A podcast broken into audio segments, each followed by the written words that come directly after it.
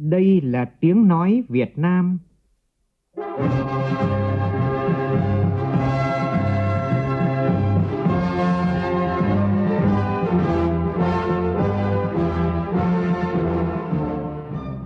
là tiếng nói Việt Nam, phát thanh từ Hà Nội, thủ đô nước Cộng hòa xã hội chủ nghĩa Việt Nam.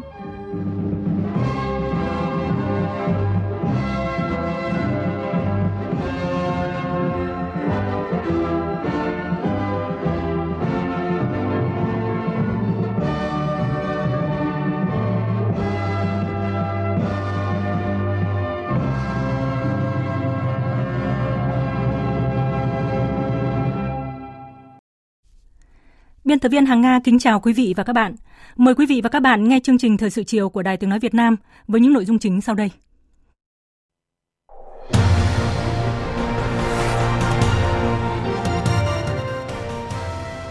Thế giới đang trải qua thảm họa của dịch COVID-19. Vì vậy, Ngày Quốc tế Lao động mùng 1 tháng 5 năm nay càng có ý nghĩa hơn khi vì quyền sống, quyền làm việc của người lao động, đặc biệt là lao động nghèo. Thủ tướng Nguyễn Xuân Phúc đã khẳng định. Chúng ta trước mắt là tập trung lo cho đời sống của nhân dân, nhất là người lao động, người nghèo, người yếu thế, người thất nghiệp, người làm bán thời gian, người mất việc làm, thu nhập để bảo đảm đời sống ở mức cơ bản tối thiểu. Các nền kinh tế lớn của thế giới cũng như những đối tác kinh tế lớn của Việt Nam vẫn đang là những tâm dịch. Việt Nam phải làm gì để phát triển kinh tế trong bối cảnh bình thường mới? Phóng viên Nguyên Long phỏng vấn Bộ trưởng Bộ Công Thương Trần Tuấn Anh về nội dung này thì chúng ta phải tranh thủ cái cơ hội để mà chúng ta tiếp tục là đa dạng hóa các cái thị trường mà thị trường của các cái nước còn tiềm năng thì chúng ta phải tiếp tục khai thác và thông qua các cái cơ chế hợp tác song phương và cũng như những cái mô hình mới.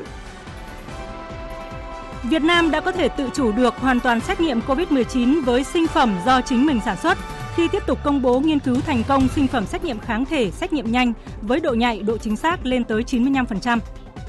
Trong phần tin thế giới, Trung Quốc đã hạ cấp độ ứng phó dịch COVID-19 trên toàn quốc. Chủ tịch Cuba Miguel Díaz-Canel hối thúc nhà chức trách Washington nhanh chóng điều tra làm rõ vụ tấn công bằng súng vào đại sứ quán nước này tại Mỹ.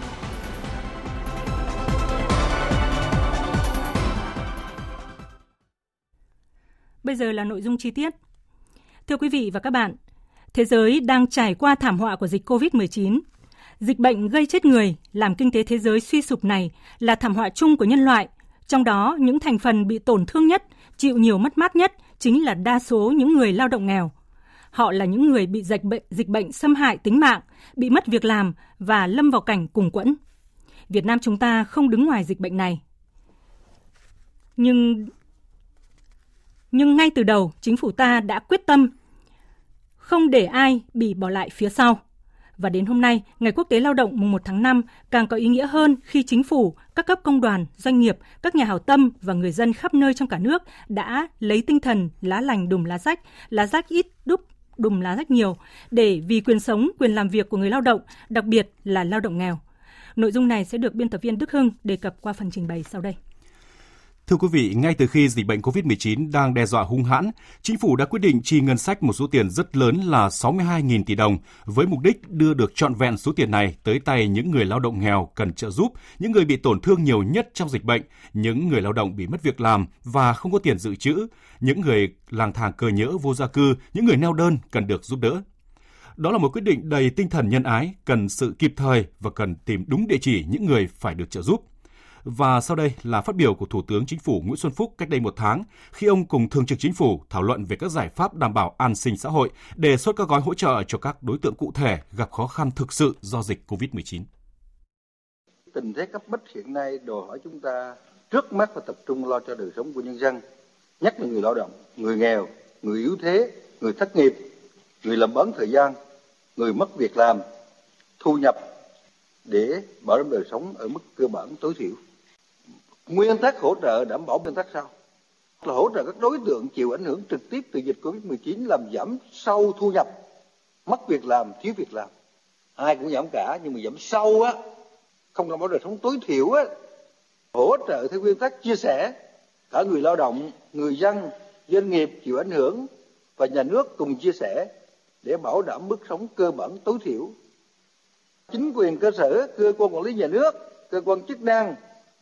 liên quan có trách nhiệm xác định đúng đối tượng hỗ trợ bảo đảm công khai minh bạch không để tiêu cực trục lợi chính sách phát sinh khiếu kiện khiếu nại và yêu cầu cái tiền này phải đến người lao động trong hơn 2 tháng qua, người Việt đã thể hiện tinh thần cao quý, lá lành đùm lá rách và lá rách ít đùm lá rách nhiều để cùng nâng đỡ nhau vượt qua khốn khó. Những cây gạo ATM miễn phí, những túi quà, vài gói mì tôm kèm chai nước mắm với lời nhắn dành cho những ai cần đến khiến báo chí thế giới phải bày tỏ sự ngạc nhiên và ngưỡng mộ. Nhà nước mà quan tâm như thế thì quá tuyệt vời. Đây là trợ cấp những lúc mà đột xuất khó khăn như thế này, coi như là người dân cũng hết mình. Kể cả một triệu hay bao nhiêu cũng là quý. Bản thân chúng tôi thì thấy rằng là sự quan tâm của Đảng, của nhà nước, rồi là của chính quyền tất cả các từ trung ương cho đến địa phương cho đến tất cả các cái, cái ban ngành đoàn thể rồi. Đến hôm nay này chúng tôi cũng rất là cảm động thấy rằng là nhà nước đã à, hỗ trợ và giúp đỡ chúng tôi trong cái lúc hoạn nạn như thế này. Cho nên là những cái, phần này dù ít nhưng mà cũng đã giúp đỡ chúng tôi trong cái lúc khó khăn hoạn nạn như thế này. Tôi được cái kéo dép tặng cho tôi tôi rất phấn khởi và các thứ đồ ăn mà về tôi ăn hàng ngày. Tuổi già tôi ốm từ tết đến giờ nhà nước cho tôi như thế này tôi chả biết nói gì hơn cảm ơn đảng nhà nước và cảm ơn tất cả các anh các chị và bà con phục vụ chúng tôi rất là nhiệt tình tôi chỉ biết cảm ơn thôi những ngày này, các địa phương đang nhanh chóng thực hiện nhiệm vụ đưa tiền hỗ trợ của chính phủ về tận tay lao động nghèo với tinh thần kiên quyết không để thất thoát những đồng tiền nhân ái từ ngân sách, không cho bất cứ hành vi trục lợi nào có đất thực hiện những mục đích xấu xa. Thành phố Hồ Chí Minh và Hà Nội đã đi đầu trong công tác này. Phản ánh của phóng viên Huy Nam tại Hà Nội. Cầm trên tay số tiền vừa được hỗ trợ, bà Trương Thị Thảo, tổ dân phố số 3D, phường Liễu Giai, quận Ba Đình, vui mừng trước sự quan tâm giúp đỡ của nhà nước với gia đình hoàn cảnh đặc biệt khó khăn như bà. Bà Hảo cho biết, hai ông bà đã ngoài 70 tuổi, hàng ngày vẫn phải đi bán hàng rong để nuôi con bị khuyết tật. Từ khi dịch bệnh Covid đến nay, cuộc sống của gia đình gặp rất nhiều khó khăn. Tôi thấy là phường sắp xếp là rất tốt mà chúng tôi không có phải chờ đợi gì lâu cả. Tôi thấy là nhà nước ta thật là tuyệt vời và thật là vất vả. Vì nhân dân ta cho còn nhiều người thiếu thốn mà thành ra nhà nước quan tâm lắm. Tôi thấy là cảm động lắm. Tại quận Tây Hồ, từ hôm qua, tất cả các phường trên địa bàn quận đã tiến hành chi trả số tiền hỗ trợ cho các hộ dân gặp nhiều khó khăn do dịch COVID-19 theo quy định của chính phủ. Tổng số đối tượng được hỗ trợ trong đợt này là 2.782 người với số tiền hơn 4,1 tỷ đồng. Ngoài việc chi trả tại Ủy ban nhân dân phường, ngành chức năng tiến hành chi trả tại các tổ dân phố, khu dân cư, đảm bảo khách quan đúng đối tượng. Ông Hoàng Xuân Sáng, Chủ tịch Ủy ban nhân dân phường Yên Phụ, quận Tây Hồ cho biết: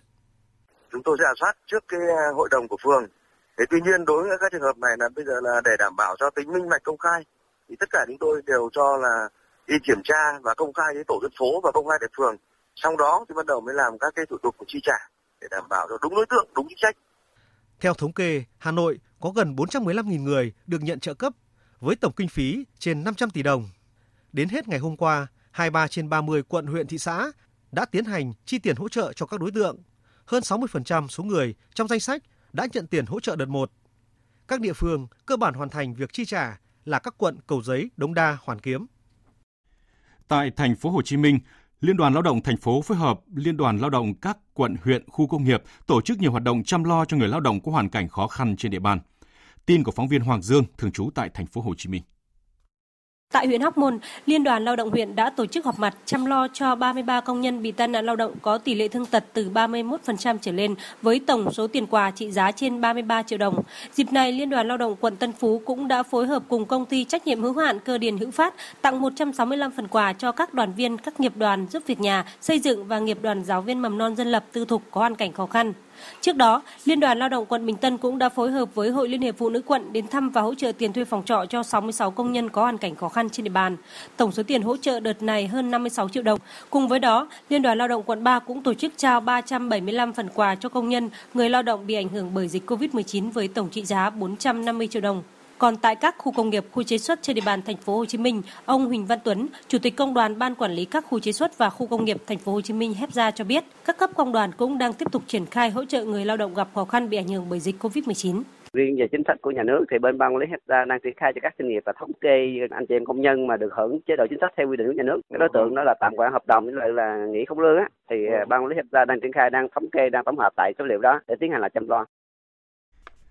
Theo Tổng Liên đoàn Lao động Việt Nam, trong bối cảnh dịch COVID-19 vẫn diễn biến phức tạp, tháng công nhân năm nay với chủ đề năng suất cao, an toàn lao động, thu nhập tốt sẽ được các cấp công đoàn thay đổi hình thức tổ chức nhằm hạn chế đông người, triển khai các hoạt động thiết thực tại cơ sở. Phóng viên Phương Thoa thông tin.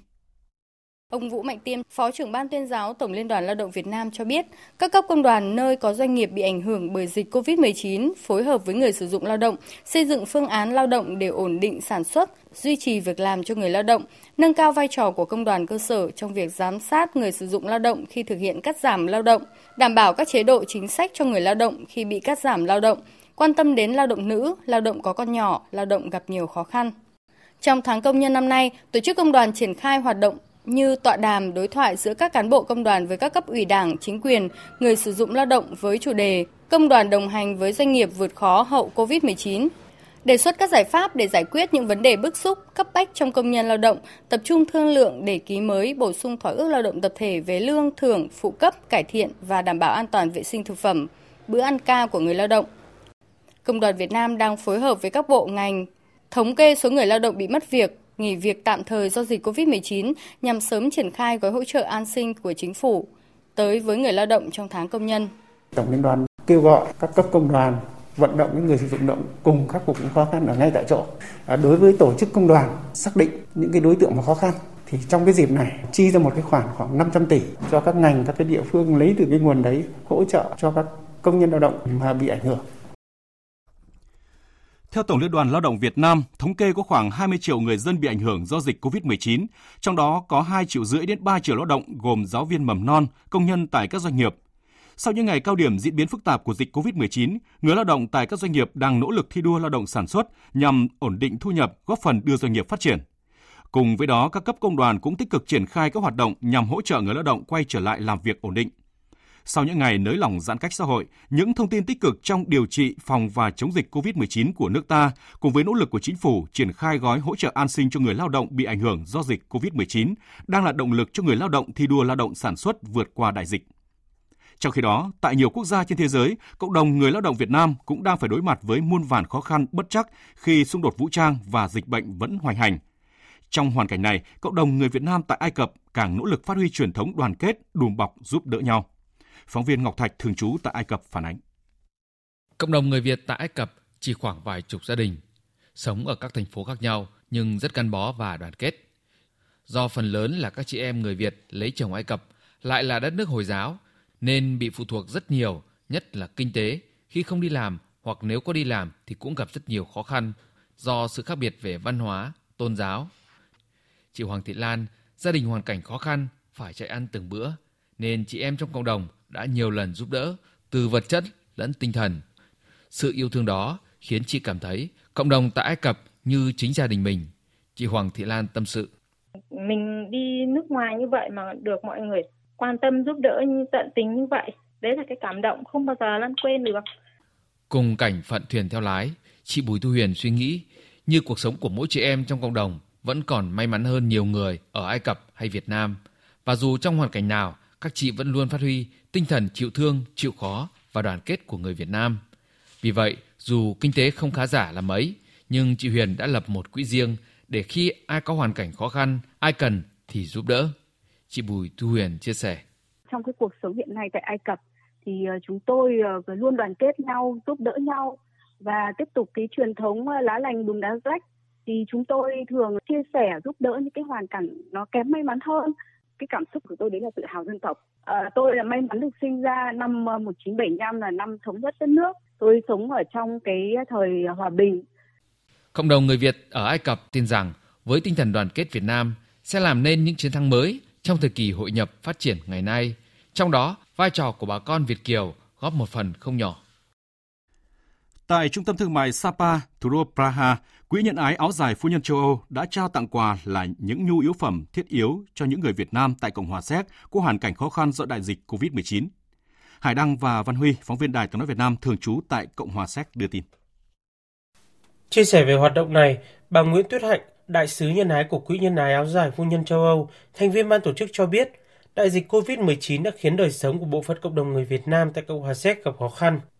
Phát huy tinh thần tương thân tương ái của người Việt Nam, Quỹ nhân ái áo dài phu nhân tại châu Âu đã kết hợp với các doanh nghiệp, nhà hảo tâm tại Séc quyên góp các nhu yếu phẩm thiết yếu như gạo, mì tôm, nước mắm, mì chính, bột canh để trao tặng cho những người gặp hoàn cảnh khó khăn nhất. Bà Nguyễn Tuyết Hạnh nói. Ờ, hưởng ứng ờ, lời kêu gọi của Quỹ áo dài nhân ái châu Âu, chúng tôi đã kêu gọi một số doanh nghiệp nhỏ cũng như là các nhà cung cấp hàng thực phẩm châu Á tại Séc cũng như tại Praha, tại trung tâm thương mại Sapa đã chung tay với chúng tôi tổng số được số tiền tương ứng là khoảng 120 đến 30 nghìn khu cả tiền hàng. Ngày hôm nay chúng tôi đã chuẩn bị 70 xuất quà để phát tận tay những người trường hợp có những cái hoàn cảnh khó khăn nhất. Quỹ sẽ tiếp tục nhận các đóng góp về vật chất và tiền mặt để trao tặng cho những người khó khăn trong cộng đồng trong các đợt tiếp theo. Dự kiến đợt 2 sẽ được thực hiện trong khoảng ngày 20 đến ngày 25 tháng 5 và đợt 3 từ ngày 20 đến ngày 25 tháng 6 năm 2020.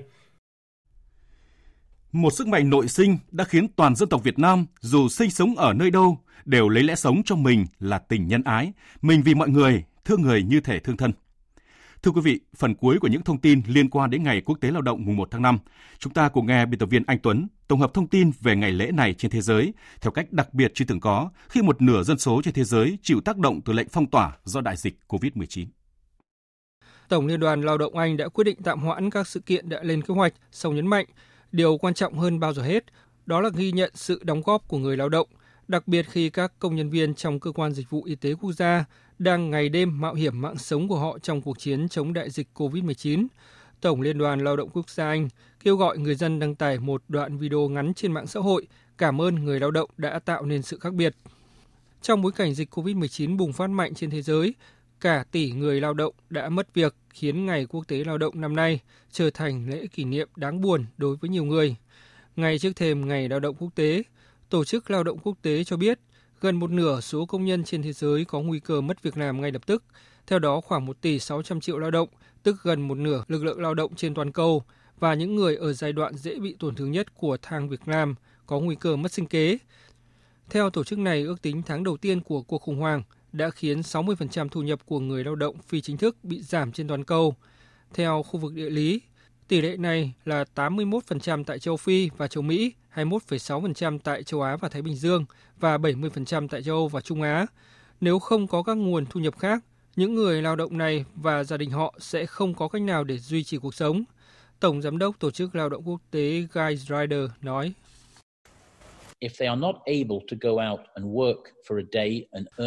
Nếu họ không thể ra ngoài làm việc thì có nghĩa là họ sẽ không có thu nhập và gia đình của họ sẽ không có gì ăn vào ngày đó. Họ không nhận được sự bảo trợ xã hội. Đó là lý do tại sao chúng ta phải huy động khẩn cấp sự đoàn kết trên quy mô toàn cầu thay vì dựa vào các hệ thống bảo trợ xã hội quốc gia vốn rất yếu kém tại nhiều nơi trên thế giới. Dữ liệu hôm qua cũng cho thấy nền kinh tế toàn cầu đang bị tác động nghiêm trọng bởi dịch bệnh. Số người xin hưởng trợ cấp thất nghiệp tại Mỹ đã vượt mốc 30 triệu, trong khi các nền kinh tế châu Âu lao dốc mạnh mẽ. Những con số mới được tiết lộ có thể tiếp tục làm gia tăng áp lực lên các chính trị gia trong việc nới lỏng phong tỏa để các nhà máy và cơ sở kinh doanh có thể hoạt động trở lại. À, vâng, xin cảm ơn biên tập viên Đức Hưng với phần trình bày vừa rồi. Thưa quý vị, thưa các bạn, dịch bệnh COVID-19 có thể còn gây nhiều khó khăn cho các nền kinh tế. Dịch bệnh cũng có thể khiến cho người lao động trên toàn thế giới năm nay có một ngày quốc tế lao động buồn. Song trên hết, chính phủ và các tổ chức công đoàn của Việt Nam và các quốc gia trên thế giới vẫn đang nỗ lực hết sức để biến Ngày Quốc tế Lao động mùng 1 tháng 5 năm nay thành một ngày lễ đầy ý nghĩa đối với người lao động, đặc biệt là các lao động nghèo, lao động yếu thế bị tác động bởi thảm họa dịch bệnh COVID-19. Thời sự tiếng nói Việt Nam. Thông tin nhanh. Bình luận sâu. Tương tác đa chiều.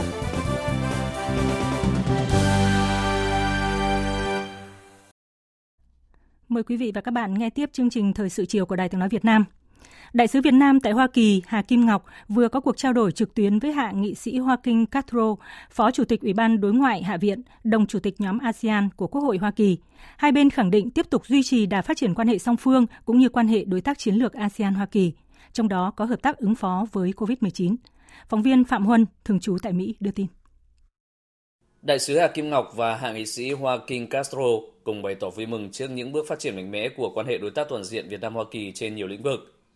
Ngay trong thời điểm khó khăn khi bệnh dịch COVID-19 diễn biến phức tạp, hai nước đã hợp tác chặt chẽ, ủng hộ và hỗ trợ lẫn nhau ở cả bình diện song phương và trong cơ chế hợp tác ASEAN Hoa Kỳ để phòng chống bệnh dịch và chuẩn bị các biện pháp phục hồi kinh tế, tiếp tục thúc đẩy quan hệ kinh tế, thương mại, đầu tư. Trong cuộc gặp, hai bên cũng đã trao đổi về tình hình Biển Đông và thúc đẩy hợp tác Mekong Hoa Kỳ. Nhân dịp này, hạ nghị sĩ Castro chúc mừng Việt Nam đã bước đầu khống chế dịch COVID-19 và đánh giá cao Việt Nam thiện chí hỗ trợ Hoa Kỳ. Đồng Chủ tịch nhóm ASEAN Quốc hội Mỹ khẳng định luôn ủng hộ ASEAN vững mạnh, ủng hộ quan hệ đối tác chiến lược Hoa Kỳ ASEAN và ủng hộ năm chủ tịch ASEAN của Việt Nam, trong đó có các hội nghị được tổ chức tới đây tại Việt Nam. Liên quan đến Biển Đông, hàng nghị sĩ Castro khẳng định nhóm ASEAN Quốc hội Hoa Kỳ và cá nhân ông luôn phản đối những hành động xâm phạm chủ quyền, đi ngược lại luật pháp quốc tế, trật tự dựa trên luật lệ, làm thay đổi nguyên trạng và gây bất ổn khu vực. Hàng nghị sĩ cũng bày tỏ sự ủng hộ đối với việc các nước hạ nguồn sông Mekong và Hoa Kỳ sẽ nâng cấp cơ chế hợp tác từ sáng kiến hạ nguồn sông Mekong thành đối tác Mekong Hoa Kỳ vì một khu vực Mekong phát triển bền vững. Hạ nghị sĩ nhắc lại ấn tượng tốt đẹp về đất nước, con người Việt Nam trong chuyến thăm Việt Nam của Tổng thống Barack Obama năm 2016 và mong sẽ có dịp quay trở lại Việt Nam.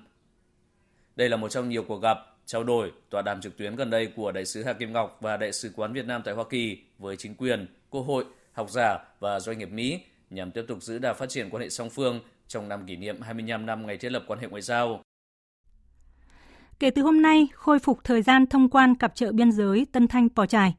Vụ thị trường châu Á, châu Phi Bộ Công Thương cho biết, thực hiện kết quả cuộc điện đàm giữa Bộ trưởng Bộ Công Thương Trần Tuấn Anh và Tổng cục trưởng Hải quan Trung Quốc vào tháng 4 vừa qua, cơ quan chức năng tỉnh Quảng Tây đã ra thông báo thời gian thông quan tại cặp chợ Tân Thanh Pò Trài được khôi phục như bình thường, buổi sáng từ 8 giờ đến 11 giờ, buổi chiều từ 12 giờ đến 16 giờ. Cũng từ hôm nay, cặp chợ biên giới Tân Thanh Pò Trài sẽ được khôi phục thông quan vào ngày nghỉ lễ và ngày cuối tuần. Doanh nghiệp và người dân trồng lúa ở đồng bằng sông Cửu Long đang rất phấn khởi khi Thủ tướng Chính phủ đồng ý cho xuất khẩu gạo trở lại kể từ ngày hôm nay. Phản ánh của phóng viên Phạm Hải. Với hơn 1,7 hecta trồng lúa, vụ đông xuân vừa qua, nông dân Phan Thiện Khanh, xã Định Môn, huyện Thới Lai, thành phố Cần Thơ, vui mừng khi giá lúa duy trì ở mức ổn định từ 5.000 đồng đến 5.600 đồng một ký. Trừ hết chi phí, gia đình anh Khanh lãi vài chục triệu đồng. Đây được xem là vụ lúa thắng lợi của gia đình trong những năm vừa qua. Theo anh Khanh, hiện nay những trà lúa hè thu sớm còn hơn một tháng nữa bước vào thu hoạch và sản lượng lúa rất dồi dào. Việc Thủ tướng đồng ý cho xuất khẩu gạo trở lại là tín hiệu vui đối với người trồng lúa. Rõ ràng từ khi có thông tin đó giá lúa đã nhích lên, thương lái vào tận ruộng để thu mua lúa của người dân. Thời đông xuân giờ giá nó ở về những cái mức là khoảng 5 nghìn một ký cho xuất khẩu trong tháng năm này trở lại thì chung giá lúa ở đây bà con rất là phấn khởi trong vụ này. Bà con đang chuẩn bị là cũng như là còn tháng thu hoạch bây giờ đang chỗ điều rồi thì bà con cũng phấn khởi. Lá thì nói chung là như ở chỗ nơi khác lại người ta mua trước khi mà cắt ngắt đó là khoảng nửa tháng 10 ngày người ta sẽ hợp đồng Vụ lúa hè thu trên địa bàn thành phố Cần Thơ xuống giống hơn 74.700 hecta. Nhiều diện tích lúa hè thu sớm còn khoảng một tháng nữa là thu hoạch. Nếu tình hình thời tiết thuận lợi thì năng suất chất lượng sẽ cao hơn so với cùng kỳ. Ông Phạm Trường Yên, Phó Giám đốc Sở Nông nghiệp và Phát triển Nông thôn thành phố Cần Thơ cho biết, thời điểm này thương lái đã đến đặt cọc lúa của người dân với giá 4 triệu đồng một hecta, tùy từng giống lúa mà giá thỏa thuận từ 5.000 đồng đến 5.600 đồng mỗi ký. Với mức giá này, người dân vui mừng khi giá lúa luôn duy trì ở mức ổn định người dân cái vấn đề mà xuất khẩu thì người ta nghe người ta mừng thôi, nhưng mà trực tiếp hiện tại bây giờ á, là mấy thương lái là đến các hộ người ta đặt cọc mua hết trơn rồi. Thương lái hợp đồng với người dân là mua các cái giống lúa là người ta đặt là một hecta vậy là khoảng 4 triệu đồng. Người dân rất là phấn khởi. Giá lúa tươi tại quận là khoảng năm mốt là cũng cao hơn tình hình thì từ đây đến đến ờ, cuối năm và ngay cả cái vụ mà thu đông luôn là giá lúa nghĩ cũng còn hấp dẫn lắm. Giám đốc Sở Công Thương thành phố Cần Thơ Nguyễn Minh Toại cho biết, việc xuất khẩu gạo trở lại là tín hiệu vui đối với doanh nghiệp của Cần Thơ cũng như vùng đồng bằng sông Cửu Long. Hiện nay thị trường xuất khẩu gạo ổn định, giá bán tốt như hiện nay thì doanh nghiệp và người dân đều có lãi năm một đây là thủ tướng cho xuất khẩu lại bình thường không có hạn chế nữa thành ra trong cái đó là cái điều kiện mà giờ mình không cần thiết phải số lượng là bao nhiêu thành ra giờ mình ký đồng được như được ờ, là sức bao nhiêu thôi giá tương đối ổn định giá cao thì tùy theo loại tại vì ờ, cái ờ, sản phẩm gạo thơm gạo đẹp thì nó giá cao hơn gạo thường Thủ tướng đồng ý cho xuất khẩu gạo trở lại từ ngày 1 tháng 5. Đây là tín hiệu vui đối với doanh nghiệp và người dân vùng đồng bằng sông Cửu Long. Khi thời điểm này còn khoảng một tháng nữa là những trà lúa hè thu sớm sẽ thu hoạch. Với giá lúa ổn định, thương lái vào tận nhà để thu mua, thì người dân trồng lúa sẽ tiếp tục có lãi. Thưa quý vị, thưa các bạn, thế giới có tới hơn 210 210 quốc gia đang phải đối mặt với tình hình dịch COVID-19, trong đó có 10 nền kinh tế lớn của thế giới, cũng là những đối tác kinh tế lớn của Việt Nam đang là những tâm dịch. Vậy Việt Nam phải làm gì để phát triển kinh tế trong bối cảnh bình thường mới? Nghĩa là khi cả nước đã nới lỏng thực hiện giãn cách xã hội, vừa tập trung phòng chống dịch COVID-19, vừa tập trung phát triển kinh tế xã hội. Phóng viên Nguyên Long phỏng vấn Bộ trưởng Bộ Công Thương Trần Tuấn Anh về vấn đề tái cơ cấu phát triển đồng bộ các ngành kinh tế quan trọng gắn với thương mại xuất nhập khẩu và khai thông thị trường trong bối cảnh bình thường mới. Mời quý vị và các bạn cùng nghe. Vâng, thưa Bộ trưởng, à, Bộ Công Thương xác định việc triển khai thực hiện yêu cầu của Thủ tướng Chính phủ trong việc đưa nền kinh tế trở lại trạng thái bình thường mới như thế nào ạ? Đầu tiên, đó là Bộ Công Thương phải sớm xây dựng được những cái bộ tiêu chí và những cái hướng dẫn để đảm bảo cái việc thực thi có hiệu quả và nghiêm túc những cái chỉ đạo của Thủ tướng, của Ban chỉ đạo của Chính phủ và của Bộ Y tế trong vấn đề về phòng chống dịch bệnh và bảo vệ sức khỏe và an toàn tính mạng của người dân để tổ chức thực thi các hoạt động để đưa nền kinh tế trở lại trạng thái bình thường. Cái này là rất quan trọng.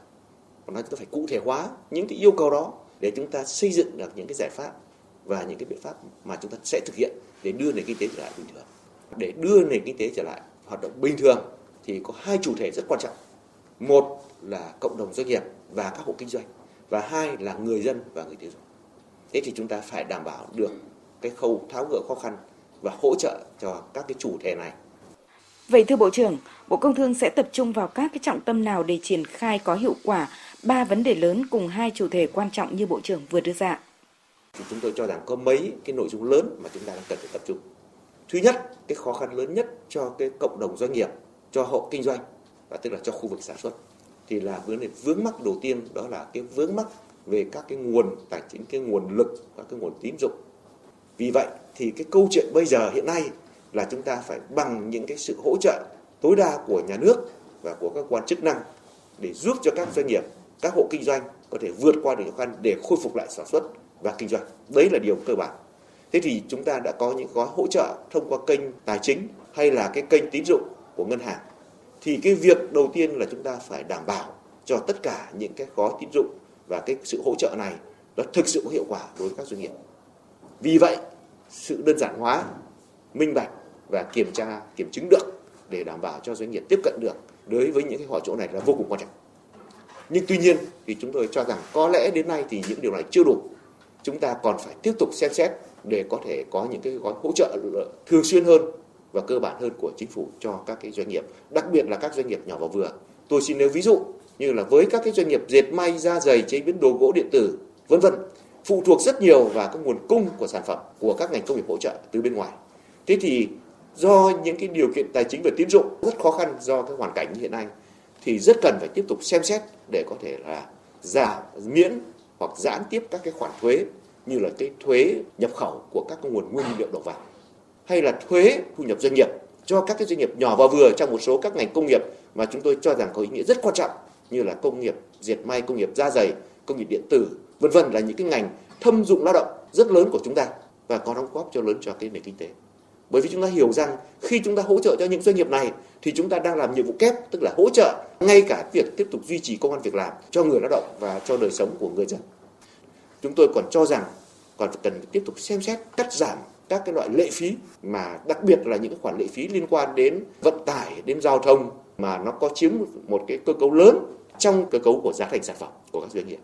Và đây chính là những cái sự hỗ trợ rất cần thiết của nhà nước để cho doanh nghiệp nhỏ và vừa của chúng ta cũng như cộng đồng doanh nghiệp Việt Nam vượt được qua khó khăn để chúng ta khôi phục đưa hoạt động đầu tư sản xuất kinh doanh trở lại bình thường và đấy chính là những nội dung cơ bản để đưa nền kinh tế trở lại hoạt động bình thường. Thứ hai là chúng tôi cho rằng các cái doanh nghiệp vướng mắc và gặp khó khăn rất lớn ở trong cái khâu về thị trường. Và từ đó thì Bộ Công Thương cũng như các bộ ngành phải có được những cái kế hoạch cụ thể để triển khai thực hiện những chương trình này. Vâng thưa Bộ trưởng, thế còn đối với thị trường trong nước thì sao ạ? Sẽ được quan tâm như thế nào thưa Bộ trưởng? Đối với thị trường trong nước thì chúng ta đã có cái thuận lợi là thủ tướng và chính phủ đã quyết định là cho bỏ cái giãn cách xã hội và mềm hóa một số những cái điều kiện và yêu cầu trong cái phòng chống dịch bệnh trừ những cái khu vực còn có cái nguy cơ và nguy cơ cao. Thế thì đây là một cái cơ hội để chúng ta tiếp tục là có biện pháp. Một là để tiếp tục khai thác phát triển cái thị trường trong nước mà đặc biệt là thông qua cái việc tăng cường hơn nữa kết nối giữa cung với cầu và tiếp tục phát triển nhanh chóng cái hạ tầng thương mại và đặc biệt hạ tầng thương mại và các chính sách về xúc tiến thương mại tại một số các cái vùng nông thôn, vùng miền núi còn khó khăn. Cái thứ hai là tiếp tục là có những giải pháp cụ thể để hỗ trợ cho các doanh nghiệp của phân phối với các khu vực sản xuất là tạo ra những cái nền tảng, cái platform mới để tạo ra cái kết nối đặc biệt thông qua cái hệ thống thương mại điện tử và cái kinh tế số để chúng ta thúc đẩy các cái giao thương thương mại cũng như là trong các cái phát triển thương mại ở nội địa. Và đây phải được coi là những cái nền tảng và những cái nội dung quan trọng, không chỉ cho những giải pháp trước mắt mà cả trong cái tái cơ cấu sắp tới của chúng ta. Một nội dung khác nữa trong phát triển thương mại nội địa và cũng như là của cái thị trường trong nước, đó là cái câu chuyện đấu tranh chống buôn lậu gian lận thương mại và thực hiện cái quản lý thị trường và đây là những nhiệm vụ càng có ý nghĩa quan trọng hơn bao giờ hết trong lúc này Vâng thưa Bộ trưởng, Việt Nam là một nền kinh tế mở và sản xuất thì gắn với thương mại xuất nhập khẩu. Vậy thì câu chuyện đầu ra cho sản phẩm hàng hóa của Việt Nam được tính đến như thế nào trong bối cảnh dịch COVID-19 vẫn còn ảnh hưởng nặng nề tới nhiều đối tác lớn của Việt Nam? Đây là một câu hỏi rất đúng và có thể nói đi thẳng vào cái vấn đề. Chúng ta phải nói rằng luôn một cái tình huống như hiện nay. Đấy là chúng ta đã bị tác động rất mạnh mẽ và theo hướng tiêu cực của cái COVID-19. Và thế giới cũng vậy thôi nhưng qua phân tích và đối với một quốc gia như Việt Nam với độ mở kinh tế rất lớn như thế này thì chúng ta biết rằng kinh tế Việt Nam chỉ có thể hồi phục và phát triển được và hai điều kiện. Một, đấy là cái câu chuyện mà khống chế và kiểm soát được dịch bệnh của chúng ta. Và thứ hai là cái sự không chế kiểm soát dịch bệnh của thế giới và cũng như là hồi phục của kinh tế thế giới. Bởi vì thế giới đang đối mặt với khủng hoảng kinh tế mới rồi và thậm chí là nguy cơ suy thoái. Thế nhưng chúng ta vẫn có cái cách mà chúng ta như Thủ tướng đang chỉ đạo. Chúng ta phải đưa nền kinh tế trở lại trạng thái bình thường và tiếp tục là phòng chống dịch bệnh nhưng ở một cái trạng thái mới, ở một giai đoạn mới. Và vì vậy thì công tác về phát triển thị trường, đặc biệt thị trường ngoài nước thì chúng tôi cho rằng cũng có những cái cơ hội và có cả những cái thách thức. Là cái dịch bệnh thì mặc dù vẫn còn phức tạp, diễn biến ở cả phạm vi của toàn cầu. Nhưng một số nước, đặc biệt là những cái thị trường quan trọng của chúng ta đã có những cái bước tiến bộ và đạt được những kết quả tích cực trong cái kiểm soát dịch bệnh kể cả trong Đông Bắc Á như là Hàn Quốc, Nhật Bản hay là Trung Quốc. Chúng ta cũng đang có những cái điều kiện thuận lợi của những cái cơ chế thương mại về những cái khung khổ hợp tác thương mại song phương như là của ta với Liên minh châu Âu. Chúng ta cũng đang có những cái sự phối hợp chặt chẽ trong các cái chuỗi nguồn cung và chuỗi cung ứng của khu vực như là chúng ta đang hợp tác với ASEAN và các nước Đông Nam Á. Và bản thân Mỹ là cũng đang có những cái sự tăng trưởng rất tốt trong cái thương mại 3 tháng đầu năm trong xuất nhập khẩu với thị trường Hoa Kỳ. Thế nhưng tuy nhiên thì cái tác động như tôi nói trong tháng quý 2 và quý 3 sẽ tới, sẽ hiện rất rõ. Thế thì vì vậy thì chúng ta phải tranh thủ cái cơ hội để mà chúng ta tiếp tục là đa dạng hóa các cái thị trường mà thị trường của các cái nước còn tiềm năng thì chúng ta phải tiếp tục khai thác và thông qua các cái cơ chế hợp tác song phương và cũng như những cái mô hình mới. Cái thứ hai nữa là chúng ta cũng vẫn biết rằng là cho dù dịch bệnh phát triển nhưng các cái hoạt động về xuất nhập khẩu chính ngạch của chúng ta với các đối tác vẫn có điều kiện phát triển nếu như chúng ta duy trì tốt những cái biện pháp phòng chống dịch bệnh. Và bản thân các đối tác cũng vẫn có nhu cầu để tiếp tục là phát triển cho những cái lĩnh vực đó. Những cái ngành hàng, những sản phẩm mà bản thân các cái nước đối tác, các nền kinh tế vẫn đang có nhu cầu. Đặc biệt là trong cái câu chuyện hiện nay thì các nước đều nhận thấy giống như chúng ta là vẫn tiếp tục phải cần phải duy trì các biện pháp phòng chống dịch bệnh một cách chặt chẽ và có hiệu quả. Nhưng tuy nhiên cũng phải mở từng bước các cái khu vực và các lĩnh vực hoạt động của nền kinh tế và thương mại và chính vì vậy thì cái câu chuyện như là của Mỹ hay là của một số nước châu Âu cũng chính đang mở và có các biện pháp để tiếp tục thực hiện trên cơ sở của giãn cách xã hội, nhưng mà có thúc đẩy các hoạt động của kinh tế xã hội thì đã là cái, những cái cơ hội rất thuận lợi cho chúng ta, đặc biệt trong cái quý 3 và quý tư của năm 2020. Vì vậy, nếu như chúng ta không chuẩn bị một cách kịp thời và đầy đủ thì chúng ta sẽ gặp khó khăn. Và vì vậy thì chúng tôi cho rằng là những cái giải pháp đồng bộ, toàn diện của chúng ta ở phần trên với cái vai trò hỗ trợ của chính phủ và sẽ cùng với lại những cái giải pháp về khai thông thị trường của các bộ, các ngành, trong đó có bộ công thương, bao gồm cả từ cái công tác xúc tiến thương mại, các công tác tiếp cận thị trường, khai thác cơ hội thị trường và đặc biệt là thông qua những cái khung khổ hội nhập mới mà như là hiệp định thương mại tự do liên minh châu Âu với Việt Nam hay là hiệp định CPTPP rồi chúng ta đang tiếp tục các cái hiệp định khác như là hiệp định RCEP thì sẽ là những cái cơ hội cho cái thương mại và kinh tế của Việt Nam tiếp tục có những cái cơ hội để hồi phục lại và cũng như để phát triển trong 2020 này. Vâng, xin trân trọng cảm ơn Bộ trưởng đã trả lời phỏng vấn phóng viên Đài Tiếng Nói Việt Nam. Quý vị và các bạn vừa nghe cuộc phỏng vấn của phóng viên Đài Tiếng Nói Việt Nam với Bộ trưởng Bộ Công Thương Trần Tuấn Anh về vấn đề tái cơ cấu khai thông thị trường nội địa, mở thị trường xuất khẩu trong bối cảnh bình thường mới, vừa phòng chống dịch COVID-19, vừa phát triển đồng bộ kinh tế. Chương trình Thời sự chiều sẽ tiếp nối với những thông tin đáng chú ý khác. Hôm nay là ngày nghỉ thứ hai trong kỳ nghỉ lễ 30 tháng 4, mùng 1 tháng 5. Tại một số trung tâm du lịch nổi tiếng, nhiều nơi đã mở cửa trở lại đón du khách kèm theo các biện pháp đảm bảo an toàn phòng chống dịch, nhưng cũng có địa phương chưa mở cửa đón khách. Tại huyện đảo Lý Sơn, tỉnh Quảng Ngãi đã chính thức đón khách du lịch sau hai sau gần 2 tháng phòng chống dịch COVID-19 là điểm du lịch nổi tiếng với nhiều danh thắng đẹp và con người thân thiện, mến khách. Nhiều du khách đã chọn Lý Sơn là điểm đến trong kỳ nghỉ lễ. Tin của cộng tác viên Hữu Danh tại miền Trung. Trong hai ngày của kỳ nghỉ lễ 30 tháng 4 và mùng 1 tháng 5, lượng khách đến Lý Sơn tăng đột biến. Hai ngày qua đã có 18 lượt tàu vận tải khách tuyến Sa Kỳ Lý Sơn được tăng cường chở khách ra đảo, tăng 14 lượt tàu so với những ngày trước đó. Theo đó, năm phương tiện vận tải khách tuyến Sa Kỳ Lý Sơn phải hoạt động cuốn chiếu mới đưa được gần 3.000 người ra đảo. Ông Lê Sáng, thuyền trưởng tàu Super Biển Đông cho hay, tất cả du khách phải thực hiện các thủ tục kê khai y tế, đo thân nhiệt trước khi lên tàu ra đảo. Trong thời gian dịch chỉ có khai thác một chuyến tàu ra, một chuyến tàu vô thôi. Nhưng mà hôm nay khách về đông thì mình tăng lên 3 lượt ra, 3 lượt vào. Và có khả năng là tăng thêm. Mở cửa lại để đón khách du lịch thì tàu cũng như bà con nhân dân trên đảo thì rất là phấn khởi. Mình vừa thông thương cho bà con có nhu cầu đi lại, khách du lịch người ta đi thông qua. Các điểm du lịch danh thắng trên đảo Lý Sơn như chùa Hang, chùa Đục, Hang Câu, Thật Cổng Tò Vò, nhà trưng bày đồi Hoàng Sa Bắc Hải, vân vân đã không còn cảnh điều hưu như những ngày bùng phát dịch bệnh COVID-19 được thiên nhiên ưu ái, nhiều phong cảnh đẹp, bãi biển hoang sơ cùng với các di tích văn hóa lịch sử gắn liền với đồi Hùng binh Hoàng Sa, nên Lý Sơn luôn là điểm đến hấp dẫn và an toàn với du khách. Trong khi đó, tại Bà Rịa Vũng Tàu, Ban quản lý các khu du lịch thành phố Vũng Tàu vẫn quyết định chưa cho phép du khách tắm biển trong kỳ nghỉ lễ này để đảm bảo an toàn tuyệt đối phòng chống dịch. Tin của phóng viên thường trú tại thành phố Hồ Chí Minh. Ông Nguyễn Khắc Tộ, trưởng ban quản lý các khu du lịch thành phố Vũng Tàu, trong ngày đầu của kỳ nghỉ lễ, lực lượng chức năng đã ngăn chặn hơn 4.000 lượt khách không cho xuống tắm biển. Dự kiến trong các ngày tiếp theo, lượng khách đến Vũng Tàu sẽ tiếp tục vắng. Du khách sẽ chọn địa điểm khác để đến vui chơi giải trí. Thành phố Vũng Tàu sẽ tiếp tục tuyên truyền đến người dân và du khách không tắm biển nhằm đảm bảo an toàn sức khỏe trước tình hình dịch bệnh đang trong giai đoạn mới.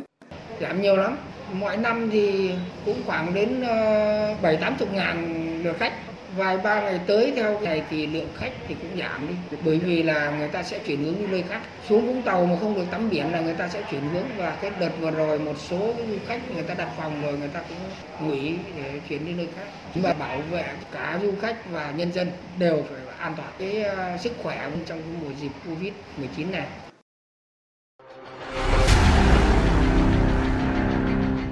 Đẩy lùi Covid-19, bảo vệ mình là bảo vệ cộng đồng.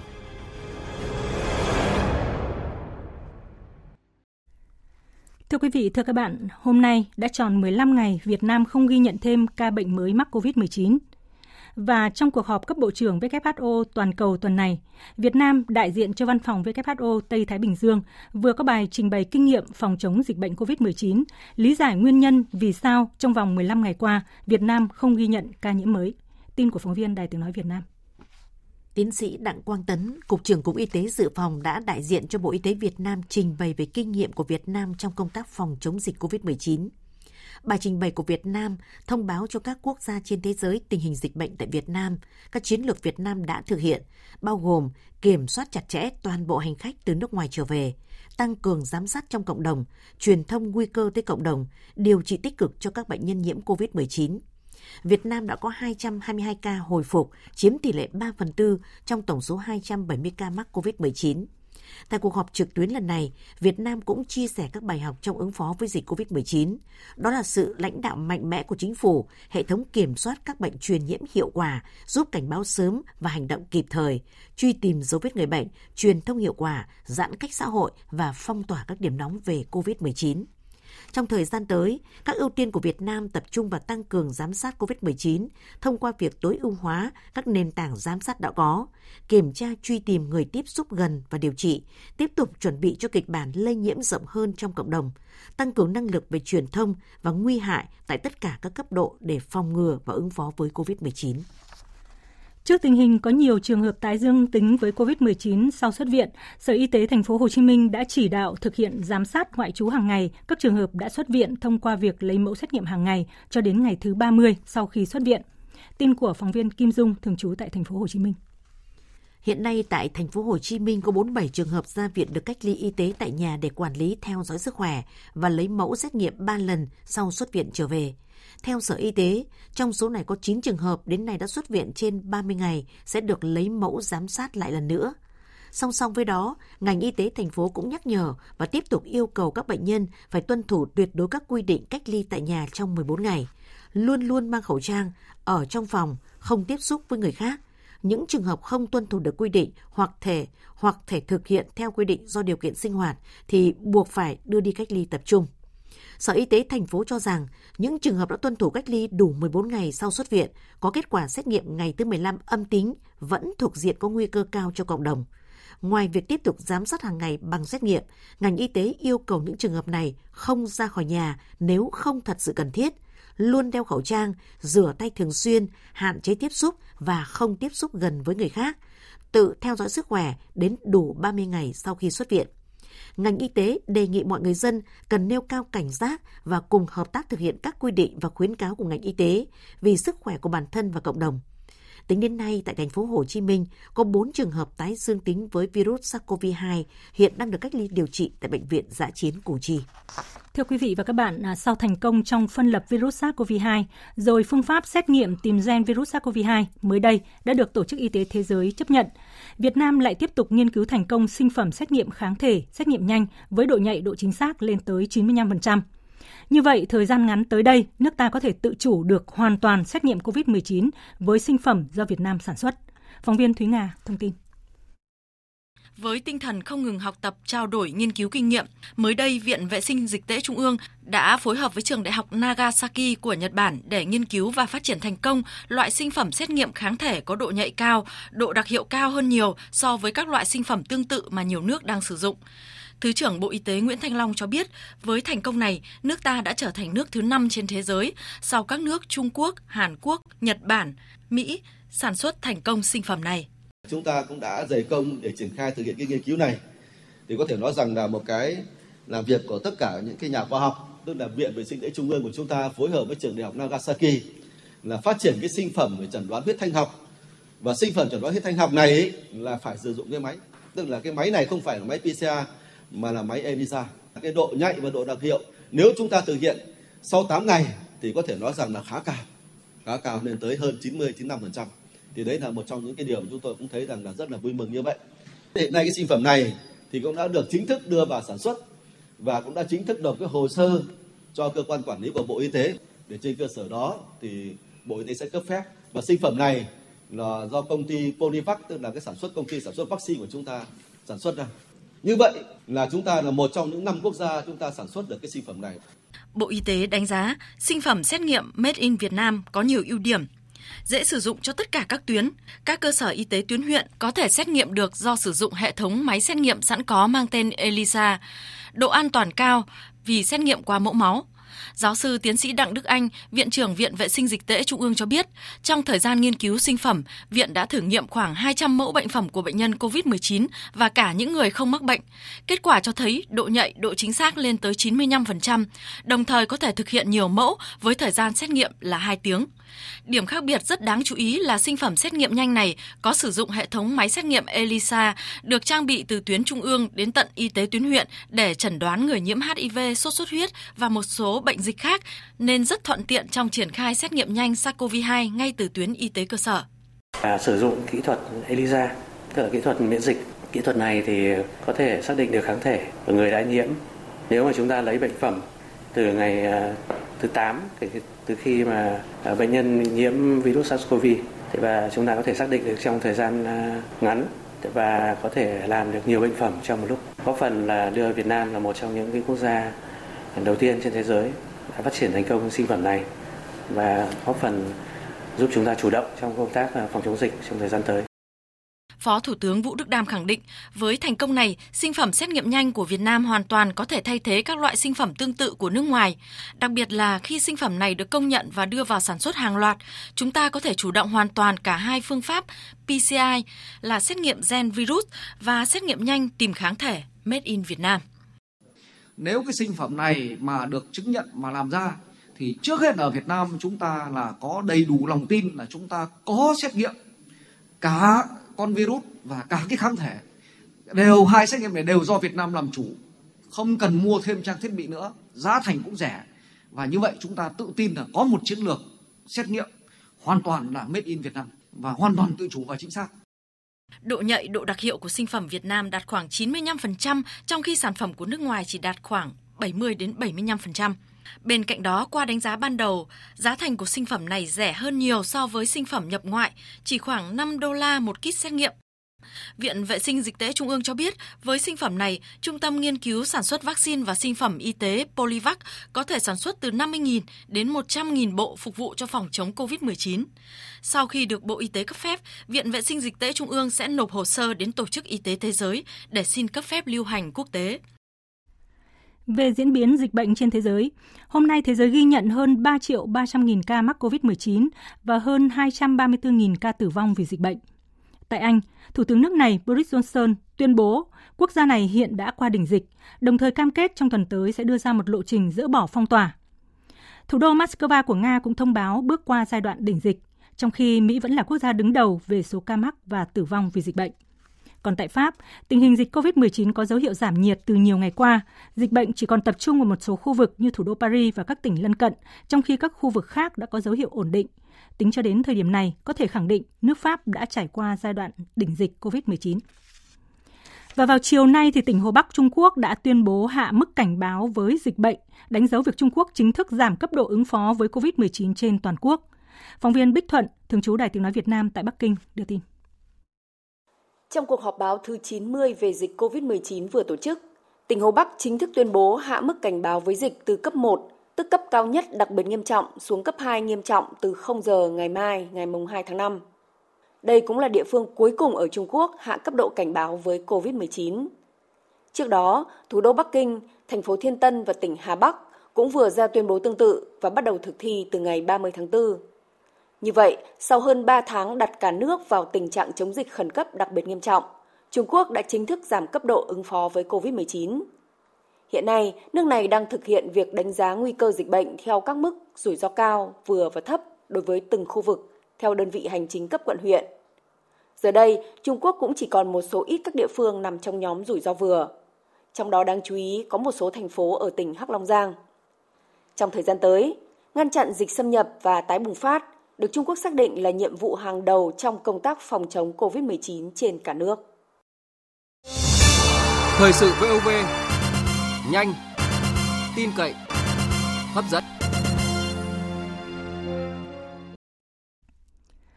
Được tin vụ hỏa hoạn tại thành phố Incheon, tỉnh Gyeonggi, Hàn Quốc, ngày hôm qua xin lỗi quý vị, ngày 29 tháng 4 vừa qua đã gây tổn thất nặng nề về người và tài sản. Thủ tướng Chính phủ Nguyễn Xuân Phúc vừa gửi điện thăm hỏi tới Thủ tướng Hàn Quốc Chung Se-kyun. Trước đó, như Đài Tiếng Nói Việt Nam đã đưa tin, vụ hỏa hoạn đã xảy ra tại một công trình xây dựng kho chứa hàng ở xã Moga, thành phố Incheon, tỉnh Gyeonggi. Đã có khoảng 38 công nhân làm việc tại hiện trường thiệt mạng, 8 người bị thương nặng và 2 ca bị thương nặng. Nguyên nhân của vụ cháy hiện vẫn đang được điều tra. Một vụ nổ súng đã xảy ra bên ngoài Đại sứ quán Cuba ở thủ đô Washington của Mỹ vào hôm qua. Nghi phạm ngay sau đó đã bị cảnh sát bắt giữ. Phóng viên Phạm Huân, thường trú tại Mỹ, đưa tin. Một người đàn ông sử dụng súng trường đã nổ súng bên ngoài khu vực Đại sứ quán Cuba tại Mỹ sáng sớm ngày 30 tháng 4 theo giờ Mỹ. Tay súng đã bắn vào tường và các cột trụ gần cổng ra vào phía trước sứ quán Cuba. Tay súng đã bị cảnh sát bắt giữ và không có thương vong trong vụ tấn công này. Nghi phạm được xác định là Alexander Alaso, 42 tuổi, ở Texas. Giới chức Mỹ cho rằng đây có thể là một vụ tấn công mang tính chất hận thù, mặc dù hoạt động điều tra nguyên nhân vụ việc đang được tiến hành. Bộ Ngoại giao Cuba đã ra thông báo cho biết cán bộ và nhân viên sứ quán tại thủ đô Washington vẫn an toàn và được bảo vệ. Tuy nhiên, vụ tấn công đã làm hư hại tới tòa nhà đại sứ quán. Ngay lập tức, Chủ tịch Cuba Miguel Díaz-Canel đã kịch liệt lên án vụ tấn công bằng súng vào đại sứ quán nước này tại Mỹ, đồng thời yêu cầu nhà chức trách Washington nhanh chóng điều tra làm rõ vụ việc. Trước đó cùng ngày, Bộ trưởng Ngoại giao Cuba Bruno Rodriguez đã xuất hiện trên truyền hình nhà nước để thông báo cụ thể về hành động khủng bố nhằm vào trụ sở ngoại giao của Cuba tại Mỹ, mà ông khẳng định tới thời điểm đó, sau 12 giờ đồng hồ, La Habana vẫn chưa nhận được liên lạc từ Washington về sự việc. Thưa quý vị và các bạn, ngày 30 tháng 4 hàng năm đã được Tổ chức Giáo dục Khoa học và Văn hóa Liên Hợp Quốc UNESCO chọn là Ngày Quốc tế Nhạc gia để tôn vinh loại hình nghệ thuật độc đáo này. Do ảnh hưởng của dịch COVID-19, thay vì chọn một địa điểm tổ chức buổi diễn chính vào tối qua như hàng năm, sự kiện Ngày Quốc tế Nhạc gia năm nay đã được tổ chức trực tuyến trên YouTube vào lúc 2 giờ sáng nay theo giờ Việt Nam. Dù diễn ra trực tuyến, song không khí của sự kiện âm nhạc quốc tế này vẫn vô cùng sôi động, thu hút đông đảo nghệ sĩ và người yêu nhạc gia trên khắp thế giới theo dõi và biểu diễn. Trong thông điệp phát đi từ nhà riêng, ông Herbie Hancock, đại sứ thiện trí của UNESCO, nghệ sĩ piano huyền thoại và là người dẫn dắt sự kiện Ngày Quốc tế Nhạc gia năm nay, đã gửi lời chào tới tất cả các nghệ sĩ và người yêu nhạc gia trên thế giới.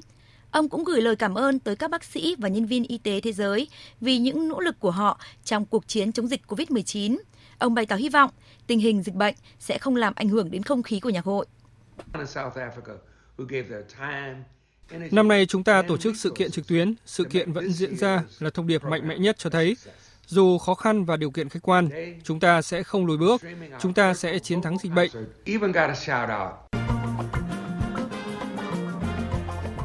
Buổi hòa nhạc trực tuyến Ngày Quốc tế Nhạc gia năm nay quy tụ đông đảo nghệ sĩ nổi tiếng như Lang Lang, Marcus Miller, Charlie Puth, John McLaughlin,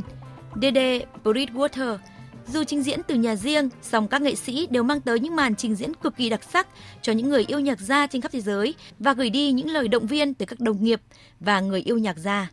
Nghệ sĩ nhạc gia người Mỹ Dede Bridgewater nói: On International Jazz Day, Tôi không biết nói gì hơn, chỉ muốn gửi đi thông điệp chia sẻ, động viên tới mọi người. Tôi biết tất cả mọi người trên khắp thế giới đều đang đối mặt với những thời khắc khó khăn. Song tôi hy vọng âm nhạc sẽ giúp bạn mạnh mẽ hơn, giữ được tinh thần lạc quan, yêu cuộc sống.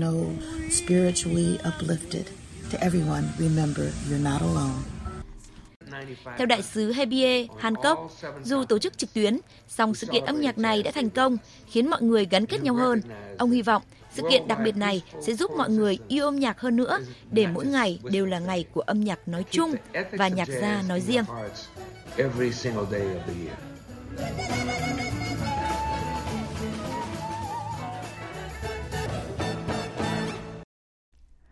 Chương trình Thời sự chiều sẽ tiếp tục với các thông tin đáng chú ý về thể thao và thời tiết.